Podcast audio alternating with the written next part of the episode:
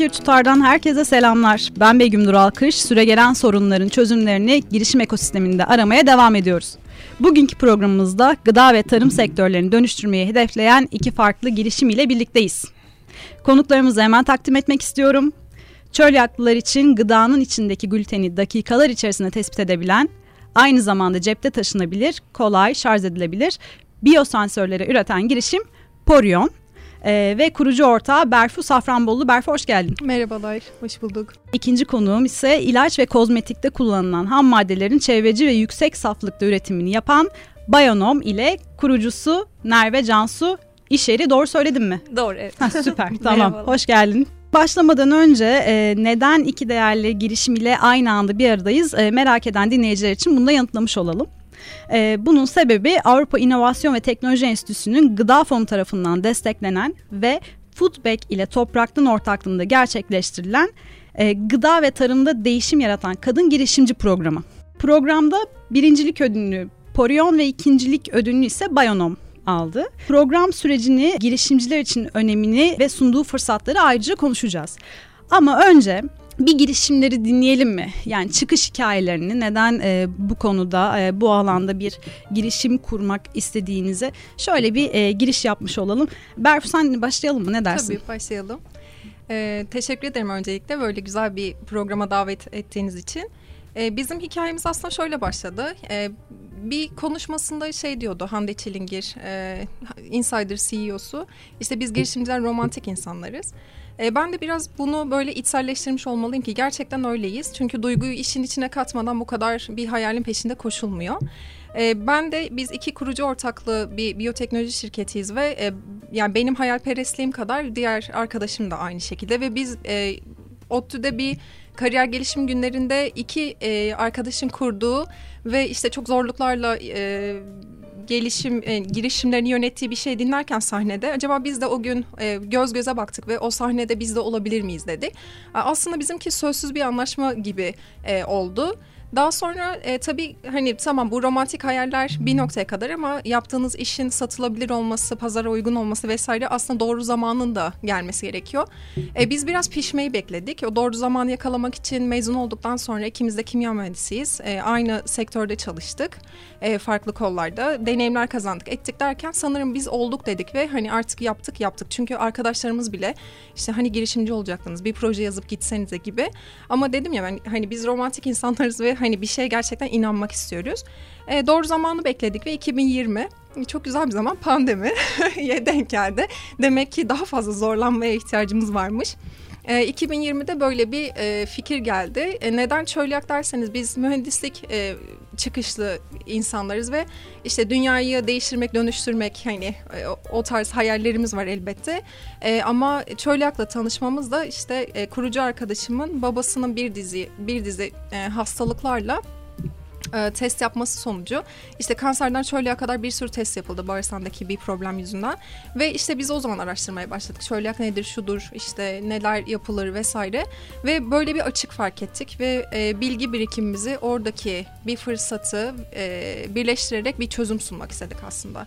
Yani teknik bilgiyle romantizm birleşti Porion çıktı diyebilirim. Tam olarak ne yapıyorsunuz peki şimdi Poryon'da? E, Poryon şu anda e, iki yıldır aslında yapmak istediği çölyaklar için o cepte taşınabilir o biyosensörü geliştirmeye çalışıyoruz. E, belirlediğimiz bir hassasiyet var ve artık çölyakların gerçekten hani e, tabaklarına gelen yemeği e, gönül rahatlığıyla e, yemelerini istiyoruz. Yani test edecekler, bakacaklar ve kafalarında hiçbir soru işareti kalmadan sizin gibi benim gibi e, rahatlıkla e, o şeyleri besinleri tüketebilecekler. Ekibinizde bu alanda mühendislik e, geçmişi olan aslında bir ekip ama evet. onun dışında ekibinizden biraz daha bahseder misin? Tabii e, ben e, ikimiz de Burcu'yla aynı bölümden mezunuz. ODTÜ Kimya Mühendisliği mezunuyuz. Daha sonra aynı yerde çalıştıktan sonra Burcu biyoteknolojide devam etti. Şu anda tıp bilişiminde yine doktor yapıyor.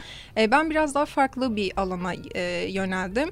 E, sosyal bilimlere ilgim vardı ve e, istifa ettikten sonra yüksek lisansa başladım. E, toplumsal cinsiyet alanında.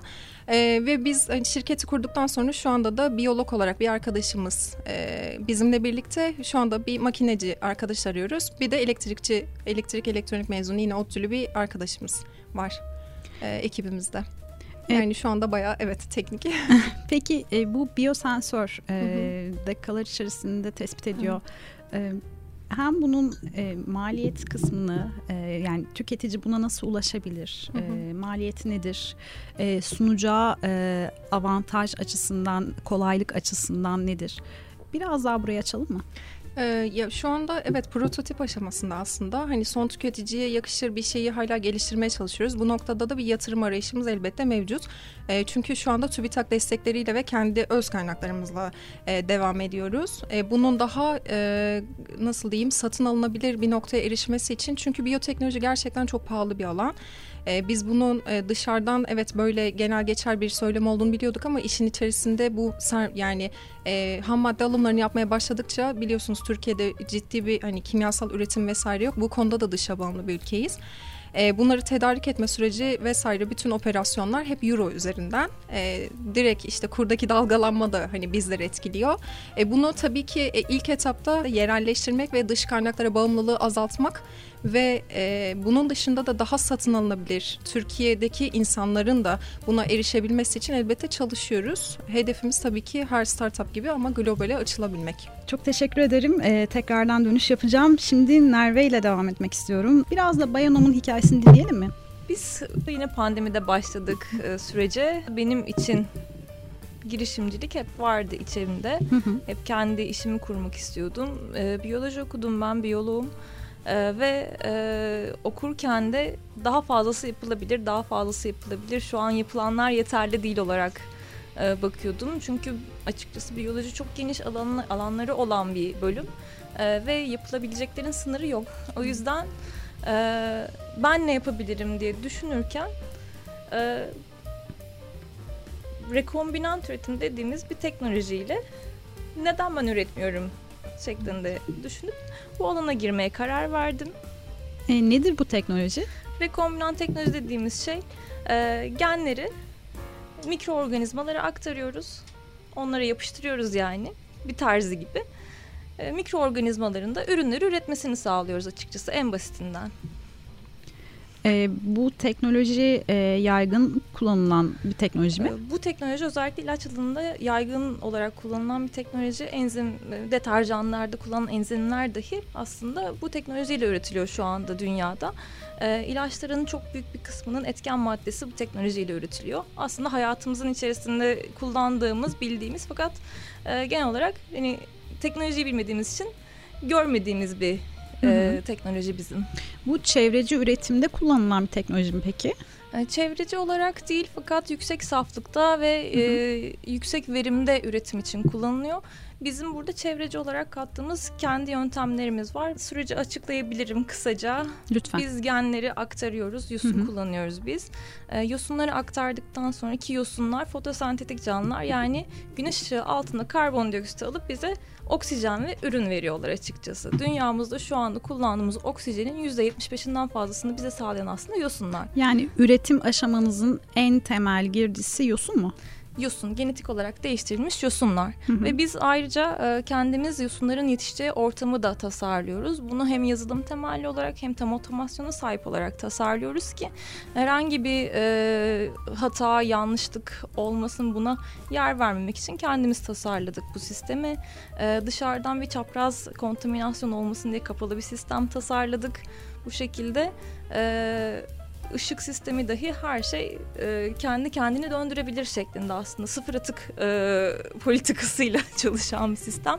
Hatta nötr, e, karbon nötr olarak o zaman şunu söylesek e, doğru olur mu? Yani aslında Bayonom'la Yosun'dan ilaç ve kozmetik sektöründe çevreci ve yüksek saflıkta ham madde üretiyorsunuz. Evet. Süper. E, bu ilaç ve kozmetik kısmını biraz açalım mı? Biz aslında podcast'in e, başında biraz konuşmuştuk seninle ama ilaç e, hem tarım alanında hem de e, normal e, gıda alanında da kullanılıyor. E, biraz açabilir misin? Şöyle bizim e, ürettiğimiz ham maddeler, kimyasallar yani hem ilaçlarda, kozmetiklerde, evcil hayvanların kullandığı gıdalarda, bizim kullandığımız gıdalarda ve içeceklerde kullanılabilen e, kimyasallar şu an ürettiklerimiz. E, genel olarak e, pazarın en büyük sahibi olan ilaç aslında burada. Her alanda olduğu gibi. E, yüksek e, et katkı değeri var açıkçası e, ilaçlarda, kozmetikte ve gıdada. Şu anda e, artan bir ilgiyle bu devam ediyor. E, mesela kozmetikte kullanıldığında çok iyi bir nemlendirici, çok iyi bir sivilce giderici olarak kullanılıyor. Hastalıklarda, ilaçlarda kullanıldığında bizim ürettiğimiz kimyasal e, kullanılan hastalıklara baktığımızda aslında çok ciddi hastalıklar. E, kanser de ağrı kesici olarak, e, MS hastalığında, Alzheimer, Parkinson, e, anksiyete gibi mental hastalıklar da dahil pek çok hastalıkta kullanılıyor şu anda. Şizofreni de dahil. E, gıdalarda yine girdiğinde ise yine bu anksiyete giderici özelliğini bize direkt atıyorum bir çikolatayı yiyerek e, ilaç içmiş gibi e, o anksiyetemiz azalıyor ve hayatımıza standart, stabil bir şekilde devam edebiliyoruz. Siz bu yosundan ürettiğiniz ham maddeyi e, ilaç şirketleri ve kozmetik e, şirketleriyle, firmalarıyla bir araya gelerek aslında bir e, beraber iş ortaklığı geliştiriyorsunuz. Doğru mu anladım? Biz satıyoruz direkt ham madde olarak fakat işbirlikleri de tabii ki açığız. O zaman yine burada minik bir es verelim. Berfu seninle devam edelim mi? Tabii. İlk bölümde e, bir iki not aldım. Bunlardan biri şu an biyoteknoloji alanında bir iş geliştirmenin pahalılığından bahsettin. E, yatırım ihtiyacından bahsettin. Ve operasyonlarda dışa e, ağırlıklı bağımlı olduğunuzdan bahsettin. Bu konuda yeterince destek var mı yok mu ya da yani bu yatırım konusundaki belki desteğin azlığı, ekosistemin de bu alanda gelişmesinin önünde bir engel oluyor mu? Aslında e, biz pandemide e, kurulan bir şirketiz. Şimdi bunun çok kötü bir tarafı oldu. Çünkü ham maddelerin gelmesi bizim için yani biz 12 aylık bir proje yazdık. 6 ay gecikti. Bu bizim elimizde olmayan bir süreçti mesela ve bizim çıkardığımız prototipin sadece bir kalemi. Bu bir ham maddesi ve bunu yapmadan biz şey yapamıyoruz. Devam edemiyoruz sürece. E, böyle bir nokta oldu. Bunun e, kötü tarafı bu. İyi tarafı şöyle bir şey. E, insanlar bu işte e, Biontech bu kadar ciddi bir yatırım aldıktan sonra ve kurucular çok ciddi e, paralar kazanıp dünyanın en zenginler listesine bir anda girdiğinde artık hiç bilmeyen biri bile biyoteknoloji nedir? Aşı bizi kurtaracak mı? Yani insanlar o ölüm korkusuyla yüz yüze geldiklerinde aslında sağlık teknolojilerini, tarımdaki, gıdadaki e, teknoloji geliştirmelerinin yani hayatın kendisinin biyoteknolojiyle ne kadar derin birbirinden bağlı olduğunu anladılar. Bu da bizim için artı bir şey oldu. Biraz daha e, yatırımcıların ve eli, yani sermayenin bu tarafa bakmasını sağladı. E, ama bir miktar sağladı bence. E, hala yeterli ve e, değer görmesi gereken e, tarafta olduğumuzu düşünmüyorum. Evet biyoteknoloji pahalı ve bir şeyi üretmek çok fazla zaman, emek ve çaba gösterdiğiniz, sürekli hatalar yaptığınız, deneyler yaptığınız, birinin diğerini tutmadığı, bir sürü değişkenin olduğu bir süreci kurguluyorsunuz. Hı hı. E, bütün bunların içerisinde işte e, bu kadar return'ın hani geri dönüşün e, uzun olduğu olduğunu yatırımcılar da biliyor, girişimciler de biliyor. Donanım sektöründe özellikle bu daha da zor aynı şekilde. Ama diğer tarafta da e, tabii ki bir e, şeyin girişimin en büyük hedefi para kazanmak. Yani neticede dünyayı değiştiriyoruz ama bunu elbette ki ticari bir misyonumuzla da yapıyoruz. E, bu iki tarafı dengelemek biyoteknolojide gerçekten oldukça zor e, ve hani yatırımcıların bu alana evet daha fazla sempati duyabilirler belki. Hani bunun için elbette ki uğraşıyoruz ama e, sınırlı kaynaklarımızla bütün e, enerjimizi buraya şey yaparak e, kanalize ederek bu MVP sürecini daha da kısaltmaya çalışıyoruz ama yani oyun sektörü gibi, yazılım sektörü gibi işlerimiz, şeylerimiz daha zor oluyor. Geri dönüşleri ve ortaya bir ürün çıkarma süreçlerimiz daha meşakkatli ne yazık ki. Girişime ilk başladığınız noktada sermaye Hı-hı. konusunda nasıl ilerlediniz? E, sermaye konusunda biz aslında TÜBİTAK'la kurulduk. E, o dönemde e, Eylül 2000 evet e, Eylül 2020'de kurulduk. Doların daha e, ziyade daha düşük olduğu, kurun e, daha elverişli olduğu zamanlar. E, bu dönemde yani bütün şeyimizi zaten buraya akıttık. E, sermayemiz öyle söyleyeyim. Daha sonra devam projesi yazdık 1507. Yani bizim tarafımızda işler birazcık şöyle zor ilerliyor. Yatırımcının karşısına çıktığımızda bir e, prototipimiz olsun istedik ve bu süreç gerçekten çok uzun süren bir süreç. Bu, yani biz bunu ilk girdiğimizde biliyorduk. Yani iki, iki buçuk yıl biz buna emek vereceğiz ancak öyle bir şeyler çıkacak. Daha sonra altyapımızı geliştirdik. Daha donanımlı bir yerde çalışmaya başladık. Yani şu anda istediğimiz yerdeyiz. Ee, tekrar bir TÜBİTAK desteğiyle devam ediyoruz. Ee, bu noktada da şey yani e, yatırımcının karşısına çıkabilecek bir solid bir şeyimiz olacak elimizde. Merve aynı soruyu aslında sana da yönlendirmek istiyorum. Sen bu konuda ne düşünüyorsun? Girişimi kurduğun noktada yatırım konusunda yaşadığın sıkıntılar eminim olmuştur. Ve siz de biyoteknoloji alanında faaliyet gösteriyorsunuz. Yeterince destek alıyor mu sizce? Biyoteknoloji alanı ya da sosyal e, etki yaratan girişimler ekosistemden yeterince pay alıyor mu? Ya aynı şekilde biz de Barfularla aynı şekilde e, kimyasal söylüyoruz ve hala aynı. Asla değişmedi bu yıllardır 2-3 yıldır. E, gelmesi en az 4 ayı buluyor ve bu gerçekten çok büyük bir e, ket vuran bir e, basamak açıkçası. Biyoteknoloji alanında özellikle e, bir ürünün geliştirilmesi açısından e, bu en büyük sorunlarımızdan bunların kurdaki dalgalanmalar tabii ki çok bizi etkiliyor. Özellikle ben 1512 ile kurulmuş bir şirketiz biz. Ben başvurduğumda 8,5 iken bir anda 17'ye çıktı ve ben direkt yarı e, fiyatına düşmüş oldu aslında. Yarı e, ne denir? Aldığın destekte bir o kadar destek değer kaybetti. yarıya düşmüş Hı-hı. Değer kaybetti. Bunun verdiği çok büyük bir e, moral çöküklüğü oldu ilk başladığımda. Hı-hı. Ama e, destekler şu anda giderek artıyor. Özellikle programlarda beraber bu EVA gibi e, çeşitli programlar gibi programlarla destekler artıyor bu alanlarda. Özellikle kadın girişimcilik destekleri fazlasıyla artıyor. Fakat e, diğer alanlara baktığımızda hala biyoteknoloji bilinmeyen e, kurak bir alan. E, çünkü bilmeye, bilinmeyene insanlar yönelmiyor. Özellikle yatırımcılar yönelmiyor. Merve ve Berfu e, şunu da sormak istiyorum. Şimdi e, bir kadın girişimci programında e, ödül aldınız.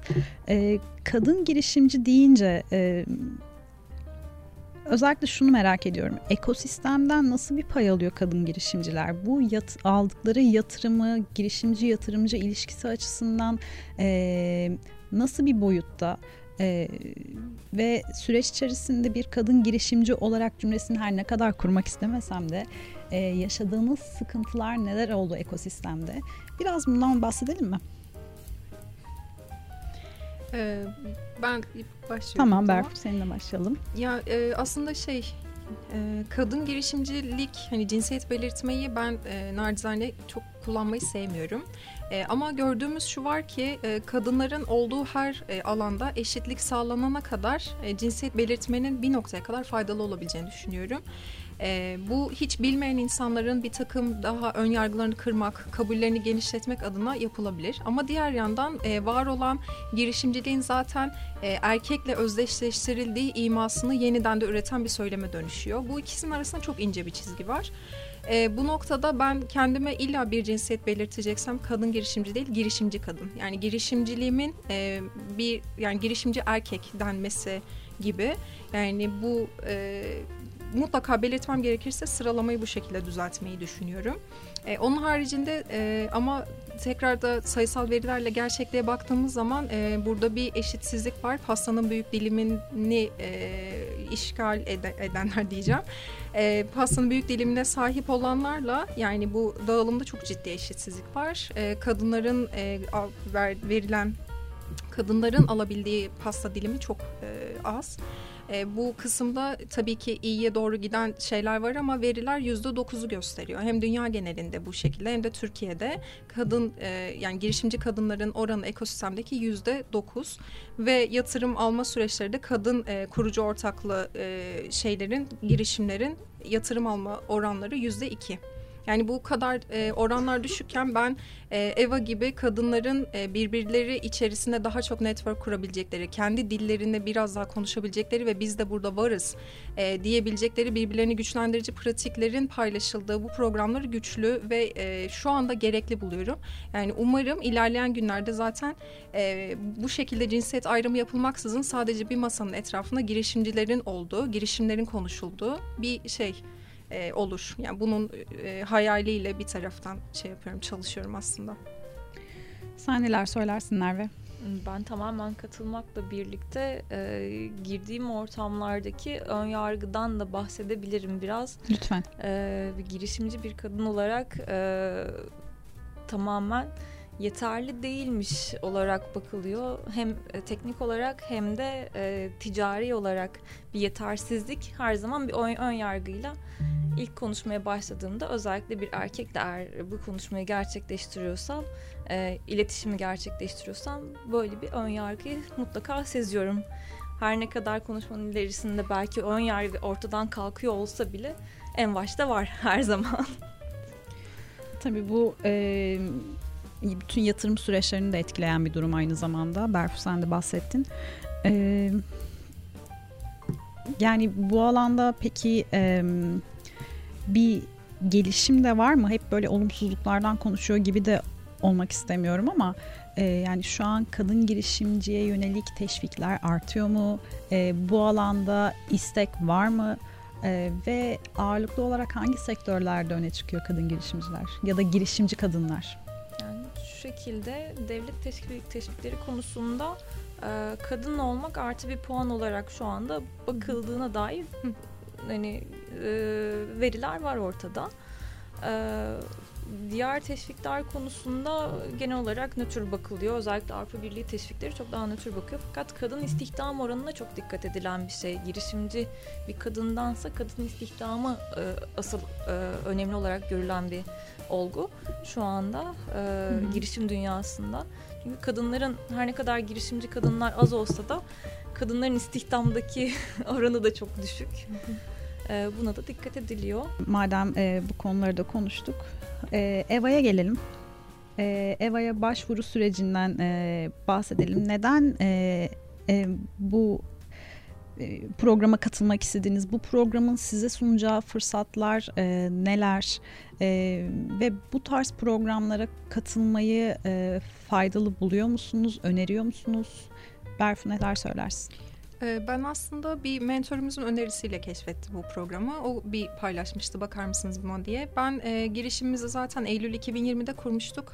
E, Eva'dan haber aldığımda direkt işte demo day'leri izlemeye başlamıştım. Ve gerçekten şeydi e, orada gelen yorumlar işte girişimlerin e, kendilerini ifade etme şekilleri vesaire. Yani onun atmosferi e, beni oraya çok yakın hissettirdi içgüdüsel olarak. Ve daha sonra Eva'yı araştırdığımda yaptıkları işler, sundukları fırsatlar, nasıl bir program olduğu, özellikle vizyonları beni etkilemişti. E, çünkü burada ya Eva'da gerçekten şeyi hissedebiliyoruz. E, yani network girişimcilikte çok önemli. Ve bu network e, bir şekilde e, bir girişimin ve girişimcinin en büyük sermayesi oluyor. Eva'nın bu konuda e, girişimlere çok fazla şey kattığını bizzat gördüm. Ve o yüzden e, iki yıllık e, bu süreçleri başka girişimcileri sahnede izledikten sonra burada ben de olabilirim dedim. En başta söylediğim gibi ben hep şeye bakıyorum. Ben ne zaman pişerim? Bu ne zaman doğru zaman olur? İşte iki yıl burayı izledikten sonra üçüncü yıl ben galiba oldum. Artık buraya katılabilirim. Hani belki sahnede olabilirim. Ee, benim sıram geldi gibi düşünüyordum. O yüzden böyle e, bir şeyim oldu. Katılma sürecim oldu. E, gerçekten hani programın içerisinde de bu şeyi çok e, desteği ve e, dayanışmayı çok hissettim. E, bu programda kaç e, girişim vardı katılan ve e, nasıl bir değerlendirme süreci yaşandı? Merve ne söylersin? Ee, bildiğim kadarıyla onlarca başvuru almışlar ve bunun sonucunda 10 e, girişim hı hı. E, bu sürece girmeye, 6 aylık sürece girmeye hak kazandı. Biz onlardan biriyiz aslında. E, bu süreç içerisinde mentorluklar, birebir mentorluklar atandı bize. Mentorlarımızla aylık belirli saatlerde görüşmeler gerçekleştirdik. Ki hala ben Derya hocamla görüşmeleri hala devam ediyoruz çalışmalar e, hız kesmeden devam ediyor EVA'dan kazandığım şekilde. E, süreç içerisinde yine eğitimler, mentorluklar, birebir network e, görüşmeleri gerçekleştirildi. Bunlar gerçekten hem bir ağa katılmak, bu ağda e, kendimizi göstermek ve oradan e, olası işbirliklerine yol açma açısından çok değerli oldu. E, ben e, mesela kendim adına söylemem gerekirse e, EVA programında yer alan girişimlerle şu anda birkaç olası işbirliklerimiz ve ileri çalışmalarımız olacak. Böyle benim açımdan farklı gelişmelere de yol açtı. Yani hem ödüllü açısından hem mentorum Derya Hacım açısından hem de işbirlikleri açısından fazlasıyla ben e, tabiri caizse ekmeğini fazlasıyla yiyorum. evet belki ben şey ekleyebilirim dikkatimi çeken iki şey var. Eva biraz daha böyle şey bir alan tematik bir alan. Girişimcilikte aynı şekilde böyle tema, tematik alanda sizi gerçekten iyi bilen biyoteknoloji biraz daha böyle işte yatırımcıya zaten zor aktarılan bir e, şey iş modeli olabiliyor. E, Eva gibi programlar sizin dilinizi konuşan insanların bir araya geldiği o kadar homojen bir grup oluyor ki yani ben bugün işte AIT Global'ın altında Hollanda'da bir e, benim benimle benzer işler yapabilen ya da yapma olasılığı olan girişimlerle kolayca e, Eva üzerinden iletişime geçebiliyorum. Yani bunu belki aylarca hani networklerimi kullanarak yapabilecekken şu anda belki bir haftada belki iki günde bu insanlara ulaşabiliyor olacağım. Çünkü en değerli şey zamanımız. Zamanımızı hep buna harcıyoruz. Bu birinci artısı eklemek istediğim. İkincisi de şu güzel bir şey. Girişimcilik çok böyle şey gibi sinüs eğrisi gibi. Bir çıkıyor bir e, düşüyor bir çıkıyor bir, bir düşüyor. Bazen iki düşüyor hiç hani çıkamıyor gibi şeyler. E, burada Eva'nın şey çok dikkatimi çekmişti. Bize e, program gönderdiklerinde bir e, rahatlama seansı. Yani bu teknik bilgilerin işte network'ü, e, bu standart eğitimlerin vesaireleri vesairelerin yanında biz insanlar sosyal varlıklarız, duyguları olan varlıklarız ve inişlerimizde çıkışlarımızda birbirimize destek olmamız gerekiyor. Duyguları göz ardı etmeden. Eva'nın böyle iki programı olmuştu. Bunların haricinde bir koçla birlikte e, küçük bir nefes terapisi yapmıştık mesela. Bunu hani kameraların karşısında da olsa hepimizin gözünü kapattığı o an hepimiz belli endişeleri, belli duyguları e, en azından hani hissedebilme ve birlikte açığa çıkarabilme cesaretini gösterdik ve o anı paylaştık. Ben kendi adıma çok şey hissetmiştim. Yani hangi programda böyle bir şey var? Hani girişimci en nihayetinde e, arka planda bir insan. Yani bu e, bu çok önemli bence bunu hatırlamak, bu değeri. O yüzden hani e, Eva'nın benim için diğer ben birçok böyle programlara katıldım sadece kadın odaklı da değil başka türlü programlar da oldu. En önemli şeylerden biri buydu. Yani e, duygumuzu arka planda hissettiğimiz şeyi gözetmesi. Özellikle şu an içinden geçtiğimiz zorlu bir dönemde değil mi? Evet. Evet girişimlere geri dönecek olursak Berfu, e, glutensiz beslenme gibi özel beslenme gerektiren durumlar e, özellikle satın alma gücünün düştüğü bir dönemde o gıdaya olan ulaşılabilirliği de zorluyor. Çünkü ürünlerde şu an ithal markalar ağırlıklı görünüyor. Özellikle bu konuda gıdaya erişimin demokratikleştirilmesine yönelik bir çalışma var mı? Sektörel olarak gözlemin, çözüm önerileri neler?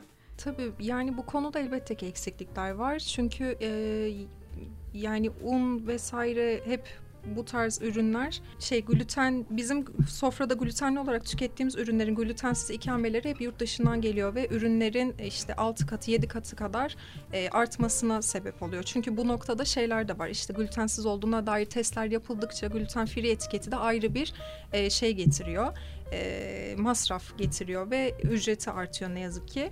E, ben müşterilerle görüştüğümde genelde e, devletin bir desteği var. Şu an miktarını hatırlamıyorum ama gerçekten çok cüzi bir miktar. E, belki çok e, çok çok düşük bir rakam. Bunların yanına yak, yaklaşamıyor. E, bunu belirtmişlerdi.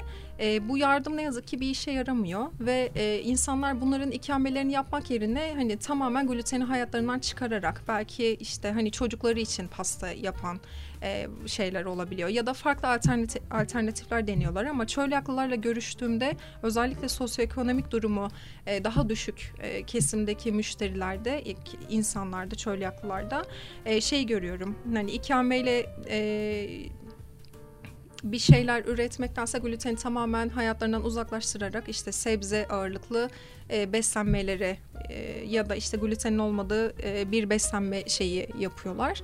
E, onu görüyorum. E, bu konuda tabii ki desteğin artırılması gerektiğini düşünüyorum ve ben e, çıkaracağımız bu ürün e, tabii ki herkesin ne yazık ki alabileceği bir şey olmayacak. E, bu noktada globale açılma isteğimiz aslında bir yandan sosyal sorumluluk projesi gibi değil ama e, hak temelli bir e, proje e, yaparak hak temelli bir söylemin içerisinde şunu yapmayı planlıyoruz. E, yurt dışına sattığımız belki her beş üründen biri acaba burada imkanı olmayan birilerine gidebilir mi gibi. İleride böyle bir şeyimiz var.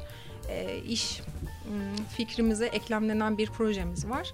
E, bunu o günün koşullarında tekrar tabii revize etmeyi düşünüyoruz ama e, çünkü bizim yaptığımız şeyde cihaz tek sefer alınacak ama kitler her ölçümde bir değişecek. Yani bir tabağı ölçecek kitle ve daha sonra bunu düzenli olarak satın almaya devam edecek.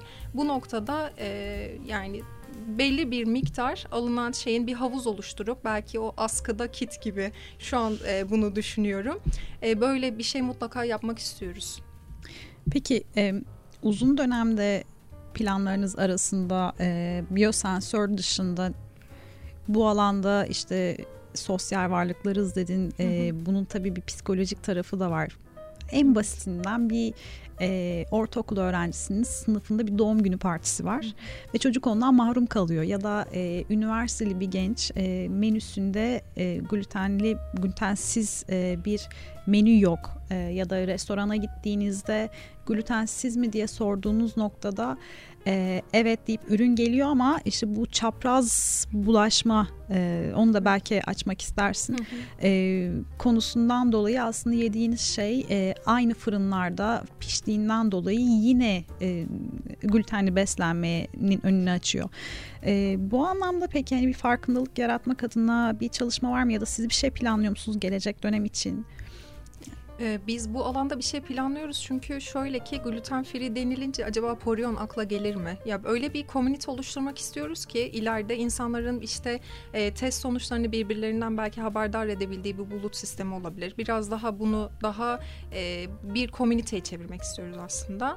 E, bu noktada evet farkındalık yaymak, işte insanların daha fazla sesini duyurmak ya da ihtiyaçlarını daha çok dillendirebilecekleri bir platform yaratmak. Bu konuda herkesin aslında biraz daha bilgilenebileceği bir şey, e, bir nasıl diyeyim size sahne yaratmak istiyoruz aslında. E, bu noktada da söylediğiniz şey e, gerçekten doğru. Ortaokul noktasında yani ortaokuldaki bir şeyin çocuğun diğer çocuklar gibi pasta üfleyip işte e, bir doğum günü yapmak istediğinde oldukça meşakkatli oluyor. Hatta ben yakınlarda çölyaklı olduğu için bir özel okula davet yani bir özel okula alınmayan bir çocuğun hikayesini biliyorum. Çapraz bulaşma noktasında şunu söyleyebilirim. Bir tane e, şey görüştüğümüz çölyaklılardan biri şey demişti. E, bu milyonda bir tanecik onlar için fare zehiri olarak nitelendiriliyor. Ve hani e, milyonda bir tanecik aslında uçuşan bir un tanesi. Belki gözle göremediğiniz. Yani glutenli bir şey söylemişti, ifade etmişti. Glutenli bir pastadan e, pastayı kestiğiniz bıçağı glutensiz bir pastayı keserseniz yine bir tetiklenme sebebi. Yani bunu şey için anlatıyorum. E, o kadar küçük ki bizim gözle göremeyeceğimiz küçüklükte bir şey. E, onların hassasiyeti öyle söyleyeyim. Bu hastalığın şeyi belirtisi ve tetiklenmesi.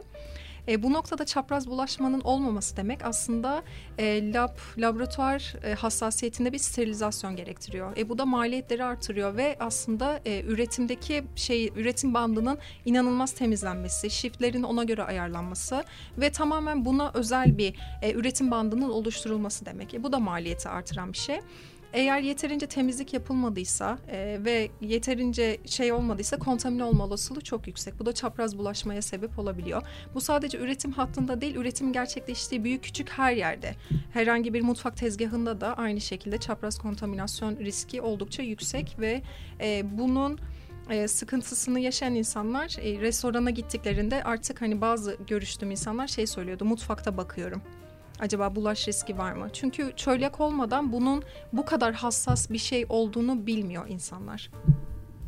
Bunu söylemek de tamamen işte hani çölyaklılara düşüyor. Bütün sorumluluk onlara aitmiş gibi süreç ilerliyor. Sayı olarak herhangi bir çıktı var mı elinde? Şey yüzde bir olarak geçiyor. E, bütün dünyada ve Türkiye'deki oran. Yani bütün nüfusun işte şey e, yüzde biri. Dünya anda, nüfusunun yüzde biri mi? Evet yüzde birinde görülme sıklığı var. E, ama bunun daha yüksek olduğu düşünülüyor. Çünkü çölyağın teşhisi de çok uzun ve zahmetli bir iş. Yani bağırsak endoskopisine gidene kadar belirtiler o kadar çok başka hastalıklarla ilgili ki doktorların aklına son zamanlarda e, yani doğrudan e, çölyak gelmeye başladı bununla da ilgili. O yüzden şey de düşünülüyor. Yani bir teşhis edilen kadar teşhis edilmeyen de var. 5 katı kadar ya da işte 3 katı kadar gibi bir şey. Buzdağının görünen kısmı diye tabir ediliyor şu anda. Peki farkındalık açısından globalde de aynı durum var mı? Yani hani gluten e, free yazıyor tamam. Evet. Ama o bazen e, biraz bir şeyler de modalaştığı için de aslında tercih edilen ürün haline geliyor. Ama gerçekten hani ona ihtiyacı olan kişi noktasında globalde bir farkındalık var mı? bu ürünlerin üretilmesi noktasında. Yani bir şey popüler olduğu için mi ağırlıklı bunlar bu şekilde bu marka etiketiyle çıkıyor yoksa gerçekten e, bu ihtiyaca yönelik mi e, biraz şu an bir üretim ya da ilgi var ya da var mı bu ilgi? Yani globalde e, gluten free olan ürünlere e, bir trend var. Yani çölyak olmayan, gluten alerjisi olmayan ya da herhangi bir glutenle ilgili rahatsız olmayan insanlar da tüketmeye, sağlık için e, tırnak içerisinde tüketmeye başladı. Bu biraz e, şey bir konu hala e, çelişkili bir konu. Yapılan çalışmalar yani sağlıklı bir insan glutenle beslenebilir ya da işte gluteni kestim bana iyi geldi diyen insanlar var. Bu hala biraz e, şey bir konu e, tartışılan tartışmalı bir konu devam ediyor. Ama hani yurt dışında ne kadar böyle bir market hani trendi yükselen bir eğilim gösterse de burada en önemli nokta şu bu çölyaklıların ya da gluten free alerjisi olan yani gluten alerjisi olan insanların işine gelen bir şey. Çünkü e, denetimler tamamen düzgün yapılıyor. Yani aslında burada sadece e, bu gluten trendi yükseldiği için e, ürün gamları genişliyor. Normal standartize şekilde e, etiketleme süreçleri vesaire her şey yönetmeliklere uygun olarak yapılıyor ve gerçekten o, o ürünler gluten free oluyor.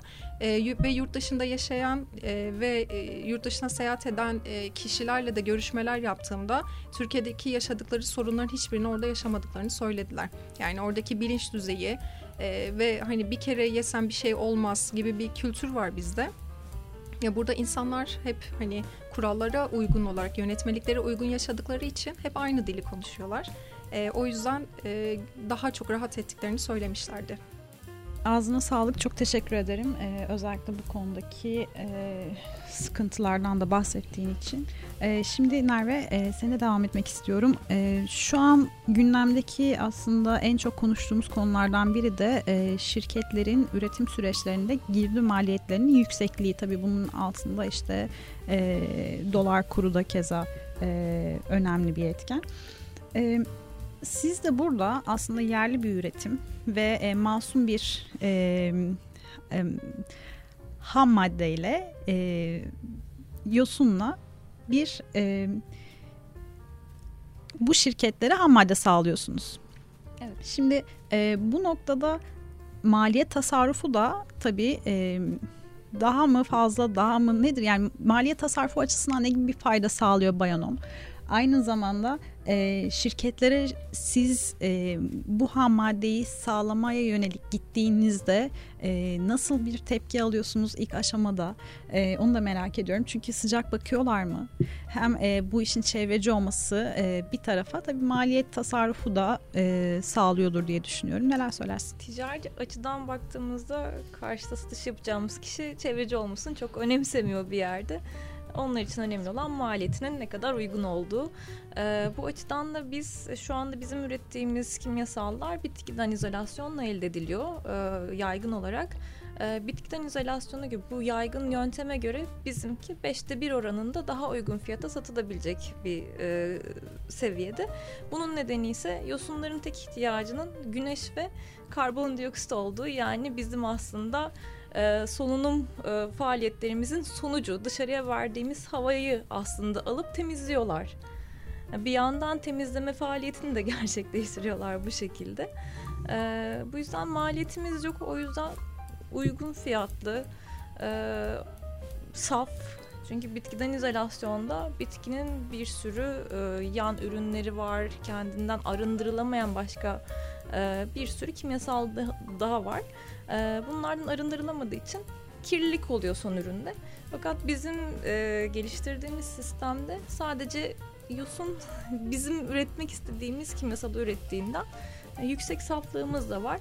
Hem fiyat avantajı hem saflıkla beraber hı hı. aslında e, onların arayıp da bulamadığı altın kaynağı biz onlara sunmuş oluyoruz. Aslında hem maliyet tasarrufu hem saflık evet. e, hem de dışa bağımlılığı da azaltıcı bir e, üretim. evet.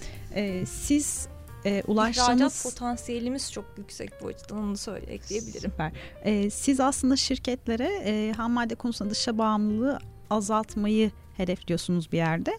Peki siz üretim sırasında ne kadar dışa bağımlısınız? Ee, şu anda ARGE açısından e, dışa bağımlılığımız neredeyse %90 civarında. Çünkü Türkiye'de kimyasal üretimi e, aktif olarak yapılmıyor. Yani ARGE'de kullandığımız kimyasalların biyoteknoloji seviyesi olarak adlandırılan kimyasalların üretimi Türkiye'de yapılmıyor. Yavaş yavaş sonuna da geliyoruz. E, Berfu'dan aslında gelecek dönem planlarını dinledik. E, yine eklemek istediğin olursa e, dinlemek isteriz. E, hazır üretim süreçlerinden bahsetmişken global açılma hedefiniz de var mı? E, tabii global açılmadan zaten olduğumuz yerde sayacağımızı düşünüyorum. E, özellikle e, alımın yüksek olduğu Avrupa, Kuzey e, Amerika ülkeleri gibi ülkelere açılarak e, hem ihracat potansiyelimizi arttırmayı hedefliyoruz e, hem de oralara açacağımız merkezlerimizle beraber de orada da tanınırlığımızın artıp global dünyaya aslında hitap eden bir şirket olma hayalimiz var. Yani biraz büyük konuşuyor olabilirim ama ihracat şampiyonu olmayı hedefliyorum. Harika. Berfu senin eklemek istediğin var mı? Gelecek dönem hedeflerine yönelik. Ee, şu Mesela için... özellikle hedef bir ülkeniz var mı belirlediğiniz? Evet çok net bir hedef ülkemiz var aslında. Hem alım gücünün çok yüksek olması hem de e, bir takım işte kalıtımsal nedenlerle e, nüfus oranla yoğunluğun yüzde iki olduğu Finlandiya. E, buradaki bir iki girişimimiz oldu bizim de neler yapabiliriz diye. İlerleyen süreçlerde hani belirli şeyimiz pazarımız orası çünkü rakibimiz yok. E, alım güçleri çok yüksek ve hani e, nüfus oranla şeyleri tam yani 4 milyon nüfusları olsa da bunun da farkındayız ama aslında hani bizim zaten iş modelimizde hani sürekli satılabilir bir şey olduğu için hani gelir şeyimiz öyle olacak. E, şeyimiz Kuzey Avrupa, Finlandiya çıkışımız. Son olarak şu konuda da fikirlerinizi merak ediyorum. Sizce gıda, su, iklim gibi krizlere yönelik girişim dünyası yeterince kafa yoruyor mu?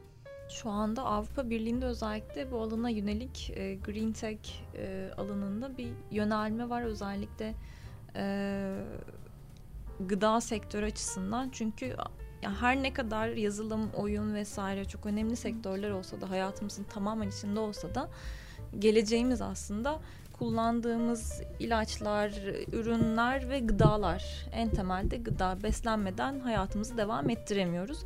E, bunun e, bilinci de e, yavaş yavaş büyük mertebelerde de yani Avrupa Birliği vesaire işte devletler mertebesinde de aslında oturmaya başlamış bir şekilde görüyorum ben. Avrupa Birliği'nin çok büyük destekleri var bu konuda. Ee, yine Avrupa'da, Türkiye'de de e, gıda girişimlerine yönelik e, destek programları, bu EVA gibi çeşitli programlar var. E, giderek daha artıyor bilinç. O güzel, sevindirici bir olay. Ee, senin eklemek istediğin var mı Berfu? Ben Merve'ye katılıyorum kesinlikle şey Avrupa ve yani bütün dünya aslında yaklaşan su krizi, iklim krizi ve bununla birlikte çok ilintili olan gıda krizinin farkında. Yani gıda denilince de hani bu alanda sürdürülebilirlik alanında ve bu tarz iklim hareketlerinde kadınlar evet ön plana çıkıyor. Topraklarını koruyan, jandarmanın önüne işte barikat kuran babaanneler, toprağın baş savunucuları olurken şu anda işte İsveç'teki iklim bakanı 26 yaşında yine bir kadın.